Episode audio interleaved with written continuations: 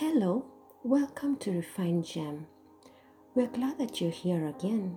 We continue with a series on hearing and responding to God's voice.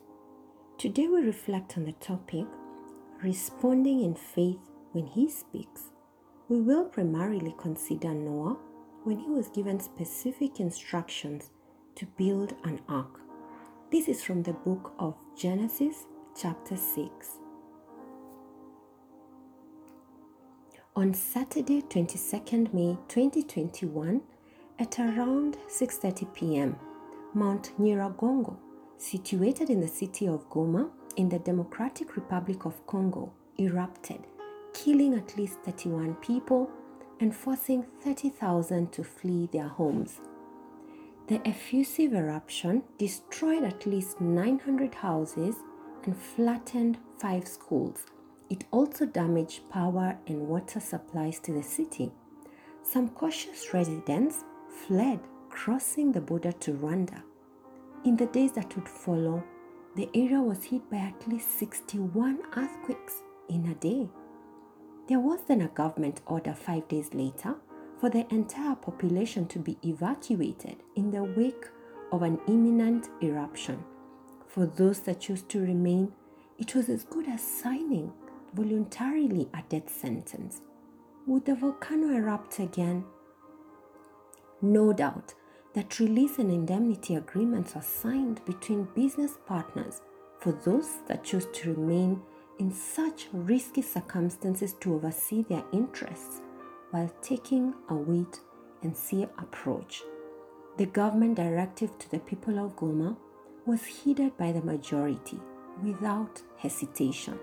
Perhaps because the events of 2002 were still fresh, the mountain's last eruption killed 250 people, displaced thousands, hot lava leaving a charred town.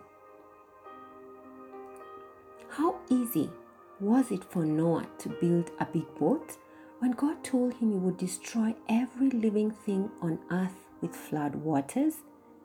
Unlike the residents of Goma, who had seen devastation and loss of life before, no such flood had been experienced in Noah's times. Might Noah have questioned if he had God right? When God saw how corrupt and full of violence the earth had become, how all the people on earth had corrupted their ways and every intent of the thoughts of their hearts was evil continually, He was sorry that He had made man on earth and was grieved in His heart.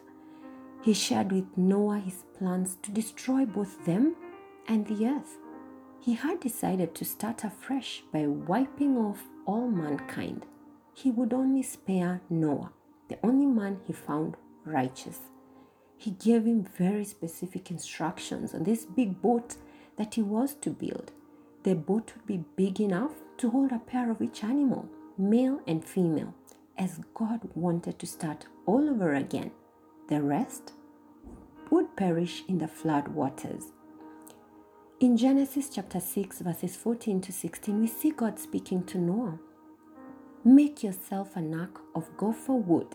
Make rooms in the ark. Cover it inside and outside with pitch. And this is how you shall make it. The length of the ark shall be 300 cubits. Its width 50 cubits, and its height 30 cubits. You shall make a window for the ark, and you shall finish it with a cubit from above, and set the door of the ark in its side. You shall make it with lower, second, and third decks. It took Noah faith to believe and act on what God had instructed him to do. Perhaps he struggled to see what God had in mind, but heeded the instruction anyway. He must also have faced ridicule from others when he began building the ark. How should you and I respond to a word of promise, a warning, or a specific instruction when God speaks? Are we able to have a mental picture of what God has spoken to us about? It's easier to believe when you have seen actual proof, but faith works the other way around in that we first believe, then we see. Zechariah and his wife were both righteous but had no child. They were both well advanced in years, so almost zero chance of becoming parents. The angel of the Lord appeared to Zechariah when he had gone to worship and informed him that he would have a child. Zechariah's response, "How shall I know this? For I am an old man and my wife is well advanced in years."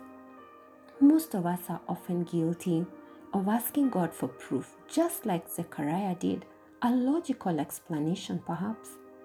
Contrast this with Mary's response when Angel Gabriel told her that she would be with child by the power of the Holy Spirit. She said, "Behold, I am the maid servant of the Lord. Let it be according to your word." What a response, considering she was a virgin who had been betrothed but not married yet to Joseph. We can read both stories in Luke chapter 1. Hebrews chapter 11 verse 1 in the Amplified Version puts it so profoundly that now faith is the assurance, the title deed, confirmation of things hoped for, divinely guaranteed, and the evidence of things not seen, the conviction of their reality. Faith comprehends as fact what cannot be experienced by the physical senses. No wonder Noah made it to the list of heroes of faith. Being divinely warned of things not yet seen, he moved with godly fear, prepared an ark for the saving of his household. You see, it takes faith to act on God's word. But did you know that if the enemy will not use others around you to plant doubt, he will easily use you to sabotage yourself? It's amazing to read so many verses that give us confidence in what God speaks to us. The enemy also knows scriptures. Remember, he would quote them to Jesus while he was on his 40 days fast. He knows that God speaks in all integrity, and that the entirety of God's word is true, that God has exalted his word above his name, that whatever God says cannot be revoked, and that God is not a man to lie to you. The enemy also knows that without faith, it's impossible to please God, for he who comes to God must believe that he is, and that he is a rewarder of those who diligently seek him. We read this in Hebrews chapter 11 verse 6.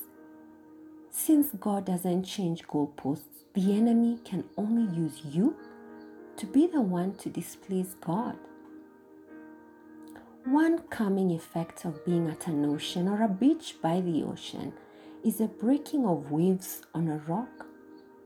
If you also have had a chance to watch such waves, you might have noticed that they are controlled by the wind.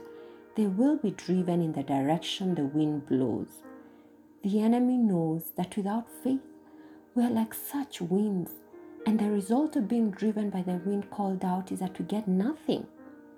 James chapter 1 verses 6 to 8 reads, "But let him ask in faith, with no doubting, for he who doubts is like a wave of the sea, driven and tossed by the wind.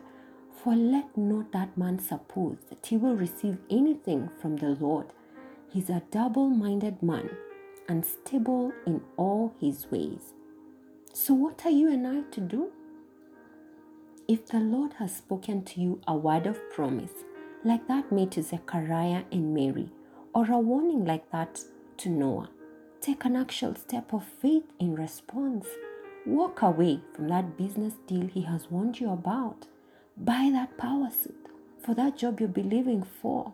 If you're married and trusting God for a baby, go ahead and buy baby clothes. Apply for that passport as you trust God to travel.